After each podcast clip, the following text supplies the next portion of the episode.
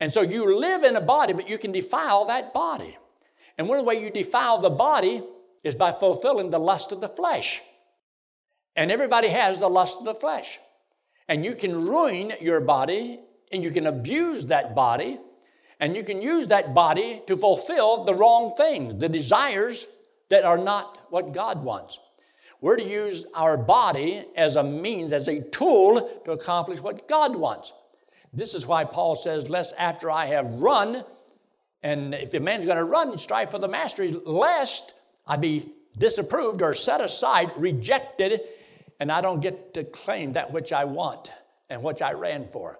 In other words, if you're going to run the race, run to win. If you're going to serve the Lord, the last thing you want to do is be half hearted in it. Give it all you got while you can. Do you know how much time you have right now left to run your race? Boy, next year I'm really going to run hard. Next year. I mean, January the 1st, that's going to be my New Year's resolution. So between now and then, see, because I'm dedicating that year to the Lord.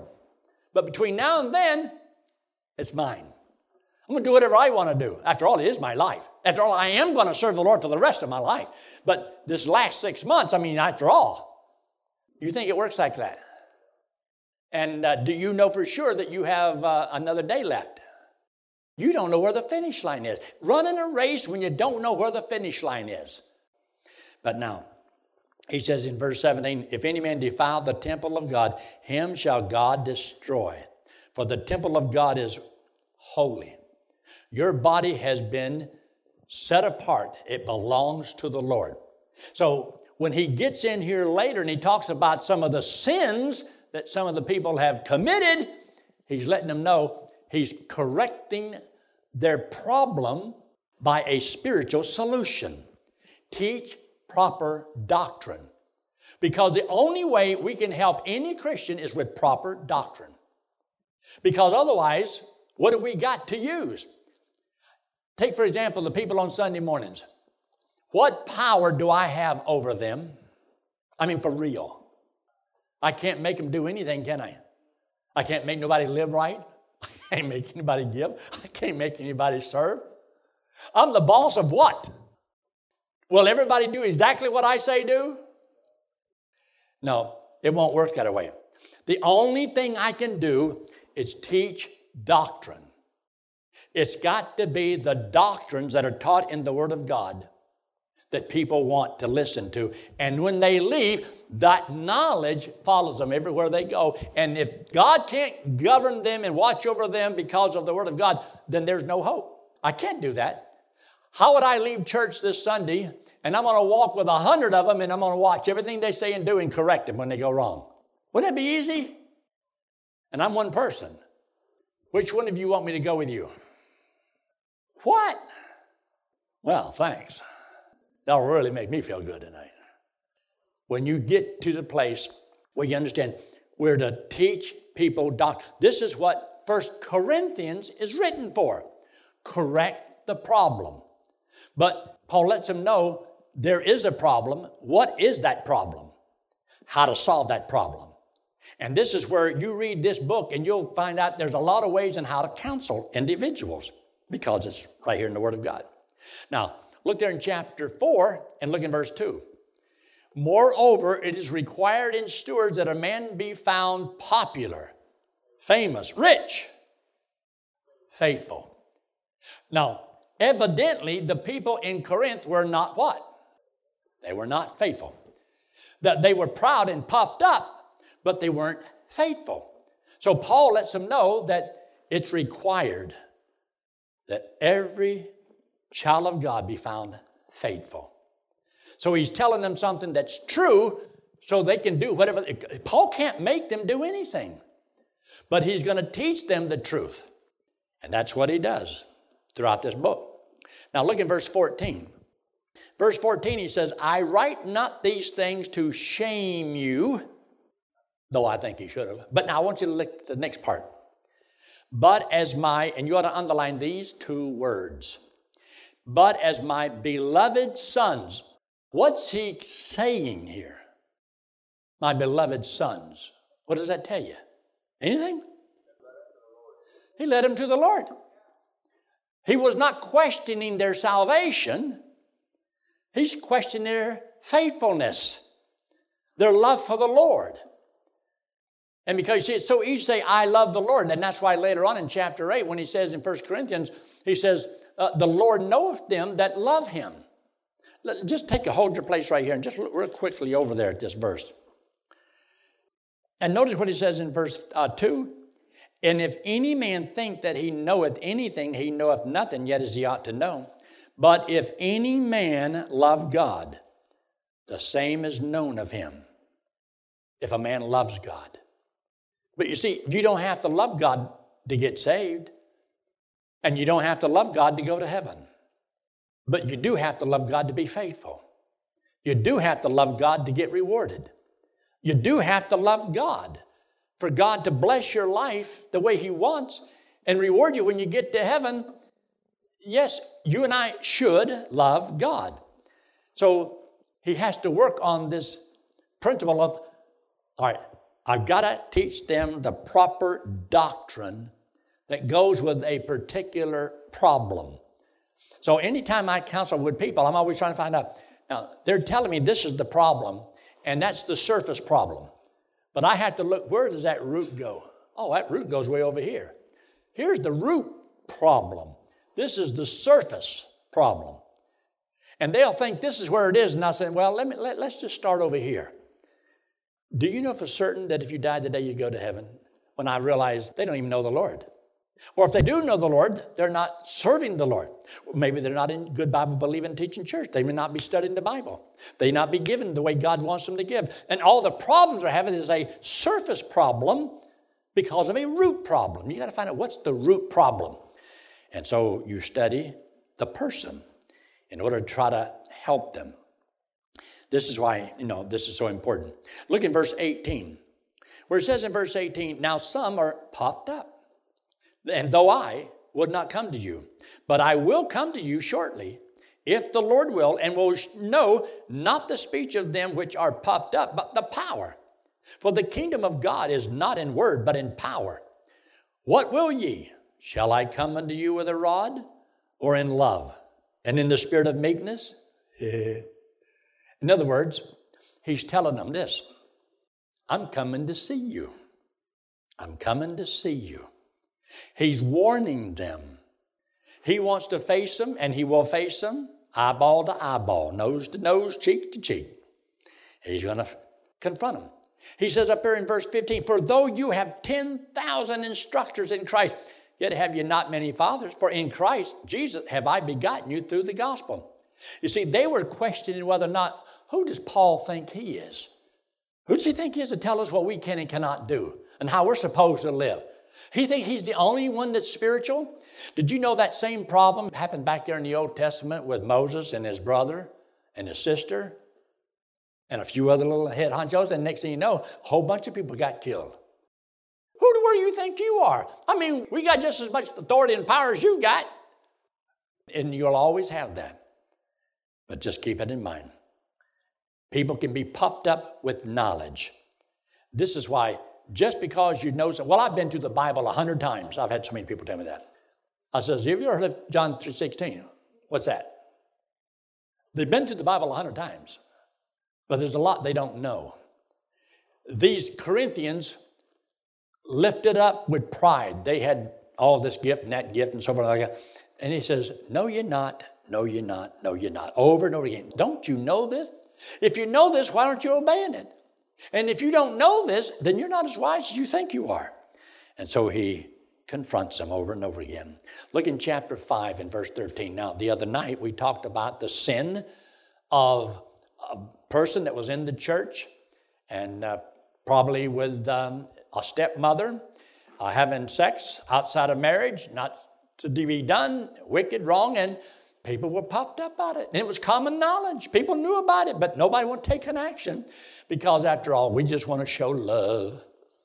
We just want to show we're living by grace. Yeah, he says, Do what I tell you to do. You need to get that bird out of there. And so I want you to look there in verse 13. He says, But them that are without, God judged. You know, the lost men, don't worry about that. But with the church, He said, Therefore, put away from among yourselves that wicked person. But there's a good possibility. Here's a saved man that was living wickedly. And he makes that statement. He is doing wicked things.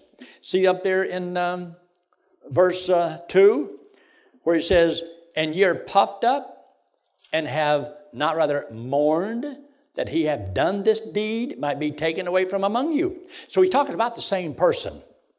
And that a person has done something that was not right.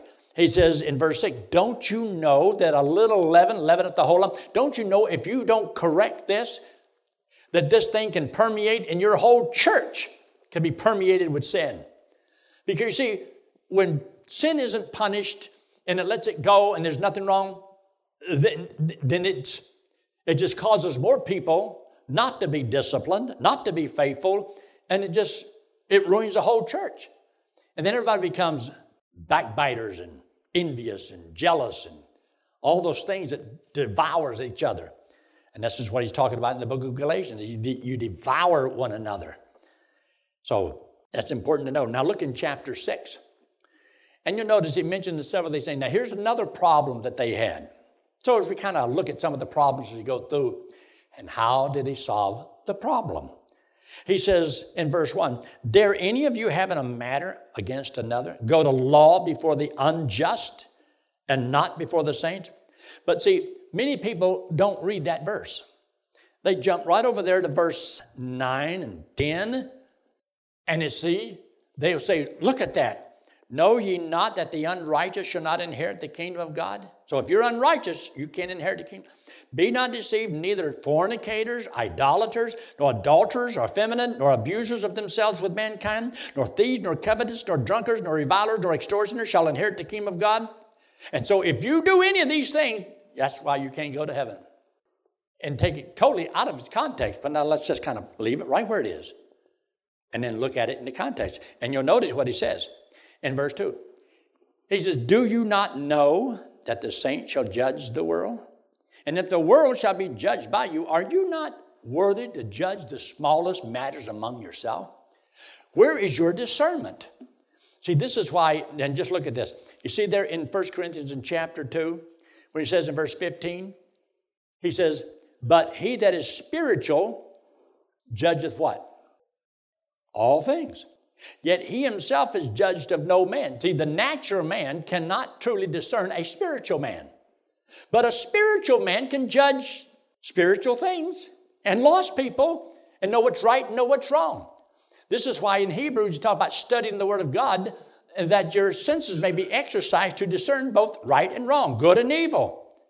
Part of maturing in the Lord is gaining discernment, knowing where God stands on as many issues that pertain to life as you can. So you grow in the Lord. You'll find out where God stands here. Then you'll learn a little bit more and find out where God stands here. Well, where does God stand? Well, God stands right here, and then that's where I stand. And you can't say, well, I know all of it because I don't know where God stands on everything, so I've got to learn. So you keep studying the Word of God, and God will voice His opinion on just about everything that pertains to life. That's the value of studying the Bible. So he makes a statement up there in verse 16 For who hath known the mind of the Lord, that he may instruct him? But we have the mind of Christ. You see, God has given to us his word. We know God's mind on how you and I are supposed to live. So by telling the Corinthian Christians, Do you not know? That means there's something they don't know. They don't have the mind of Christ. They have human wisdom, but not godly wisdom. They're not having good discernment. And this is why he says, Many are sick, some are weak, some are dead, because he says, You're not discerning the Lord's body. You're not discerning.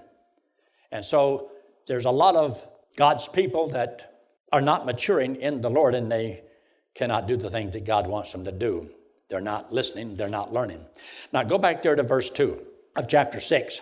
He says, Do you not know that the saints shall judge the world? Then he says in verse 3, Know ye not that we shall judge angels? How much more things that pertain to this life? Discerning things in this life. Now. Because see, he's not talking about in eternity, not only that you're going to be judged by what you do in this life, now. What kind of discernment do you have? In verse 4, if then you have judgments of things pertaining to this life, set them to judge who are least esteemed in the church. In other words, the least person in your church ought to know how to judge spiritual things better than the lost man out there in the world. And can't you get together and learn how to solve your own problem? Now, in businesses and uh, companies and things like that, and car wrecks or whatever it might be, there's times when you have to take a person to court. But it's not a church issue where you're talking about an individual. In other words, if I'm driving down the street and somebody slams into me, um, there might be a lawsuit. You say, is that right or wrong? There's nothing wrong with that. That's why they're carrying insurance. And there's, there's injury and there's assault. There's all these things. And that's why you, you have it.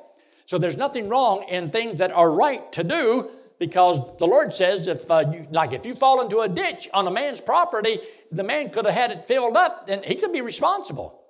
We got laws like that today, don't we? That's why you even hate to have company come. They're liable to fall in the bathtub and sue you, take everything you got. But Christians ought not to another Christian when it's a church matter that can be resolved. But notice what he says. He says in verse 5, I speak to your shame. Is it so? Remember, he said, I'm not writing this to shame you. Remember the other chapter? Now, what's he saying? I speak to your shame because you ought to know this. He says, Is it so that there's not a wise man among you? No, not one that shall be able to judge between his brethren?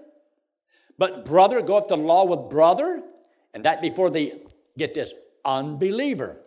When he says there in verse 1, go to law before the unjust. Those are the unjust. This is the unbeliever.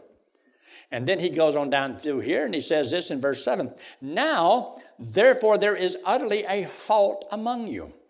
So he's telling them what the problem is. They're doing something wrong, letting them know the error of their ways. And he says, Because ye go to law one with another, why do you not rather take wrong? Why do you not rather suffer yourselves to be defrauded? Nay, see those three little words? Ye do wrong. He has to rebuke them and defraud, and who? Your brethren. That's why he says, Now, know ye not. So we are referencing the unjust judges, the people in the world, those that are not saved. He's not telling them, This is you. This was you in the sense that you were lost, but now you're saved. So you don't lose the lost man to be all of this for you when you have people who are supposed to be spiritually minded that can help you. So he says this in verse 9 Know ye not, evidently they didn't know, but they were wise, that the unrighteous shall not inherit the kingdom of God? They won't. They're lost. Be not deceived, neither fornicators, nor idolaters, or adulterers, or effeminate, or abusers of themselves. Why would you want people like this to set in judgment on you? Why would you want these people to handle church matters? He says, These are not going to inherit the kingdom of God. You are. So he says in verse 8, and such were some of you. So this is not referring to them. They may have been like that. And now that they have trusted Christ as Savior, some of them may still have those sins in their life, which they did. But he says this, but such were some of you, but ye are washed. Ye are sanctified, but ye are justified in the name of the Lord Jesus and by the Spirit of our God. Does he cast doubts upon their salvation? No. He doesn't teach, says, well, that means you were not really saved. He's not teaching that. So he makes a statement in verse 12 All things are lawful unto me, but all things are not expedient. In other words, you may have a legal right to go to law. And to the unbelievers, and you can take them to court and whatever you want to do, you can have the right to do it, but you don't have to. It's not expedient. You don't have to. Yeah, but they'll defraud me. And sometimes you'll be defrauded. Over the years, I've had a few occasions where I've been defrauded. And what do you do? I just, if I was to go fishing with my new, brand new $5 lure, oh no, Oh, no, it's hung up on the bottom. And I need somebody to go down there and get it. Peter, would you go down there and get that out of hook? That's on the, now, I can either hold on to that $5 lure for the rest of my life. That's my lure, and I have the right if I want to. Or I could cut my loss and go on with life. Have you ever lost anything in life? And you just got to move on. Don't get hung up on things that are insignificant and don't mount to a hill of beans 100 years from now. People say something to you, I have the right to defend myself, and buddy, I'm going to let them have it. You can, but it's not expedient. In other words, you don't have to do it.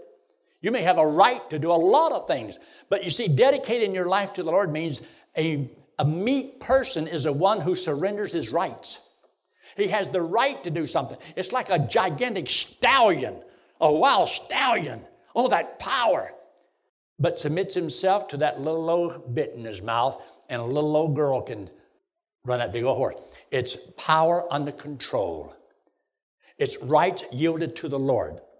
And a lot of people just will not do that. They will run in defiance of God and they got to do it their own way and, and not serve God the way they should. Now, note what he said. In verse 16, he also deals with what they were going through in chapter 5 about the person who messed it up. So, how does he solve this problem? He tells them this. Verse 16, what? Know ye not? See that? In other words, don't you know this? That he which is joined to a harlot is one body. For two, saith he, shall be one flesh. But he that is joined unto the Lord is one spirit. Flee fornication. Why would you have to flee fornication? Because it's possible to commit fornication. Every sin that a man doeth is without the body. But he that committeth fornication sinneth against his own body.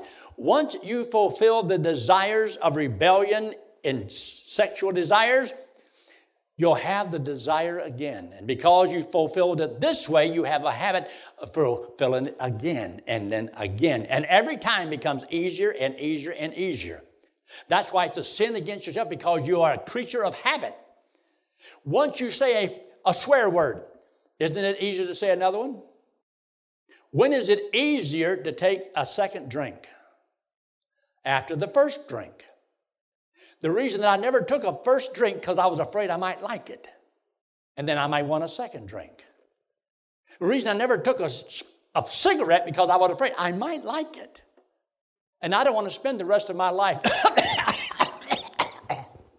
I just didn't see any joy in that. I didn't see no joy. I'm going to ruin my lungs. Watch. I'm so happy. They always show some good looking guy, some good looking girl on a bar stool, and she just, Chesterfield. Remember, it satisfies. If it did, then why do you want another one? Evidently, it never did satisfy. This satisfies. This is a good life. Now, see how y'all get me sidetracked so easy? But look what he says in verse 18 flee fornication. And then he says in verse 19, What know ye not? That your body is the temple of the Holy Ghost which is in you, which you have of God, and ye are not your own. Letting them know that they don't have a right to do whatever they want to do. You belong to the Lord. So he's using proper doctrine to correct a sinful habit.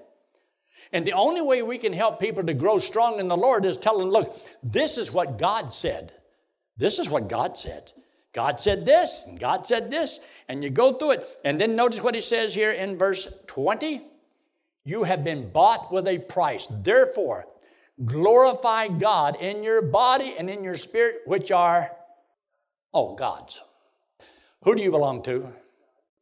And you know, there's not a person in this room that can make you live godly, is there? And nobody in here can make you come to church. You have to learn what does the Lord mean to you? And try to have the right example for yourself. If you take care of you, you've got a full time job. And then try to use that power of influence in the lives of other people. And if you do, God will bless you. All right, let's look up here. This is the most important part of the message. I had a man call me just the other day. He says, I've been watching your videos. And he says, That thing you do with the wallet, I really like that. And somebody else uh, from another state, I forgot where it was, Great Britain, I think. Somebody from Great Britain trusted the Lord this week.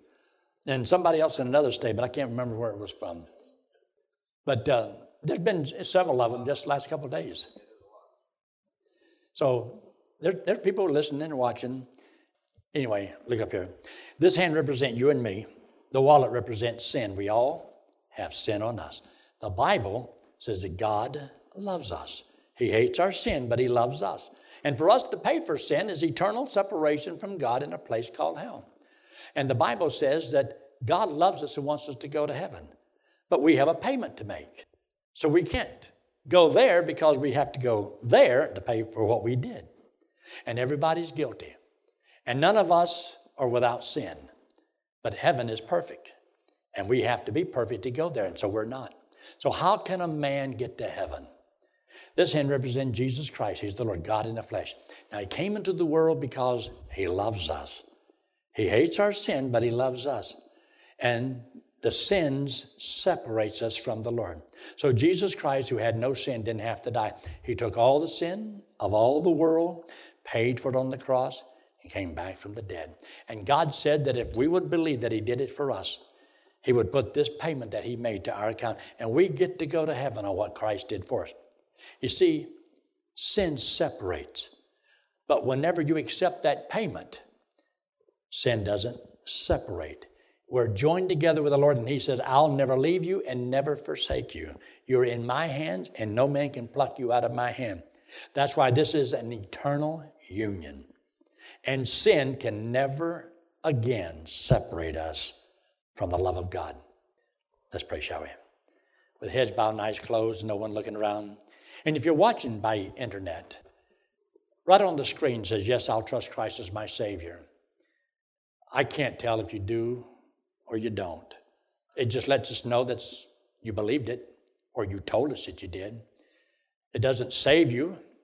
But if what I said made sense to you, the only thing that can save you is will you or will you not believe that Jesus Christ died and paid for your sins? And if you'll trust Him right now, He said He would save you right now and give you eternal life.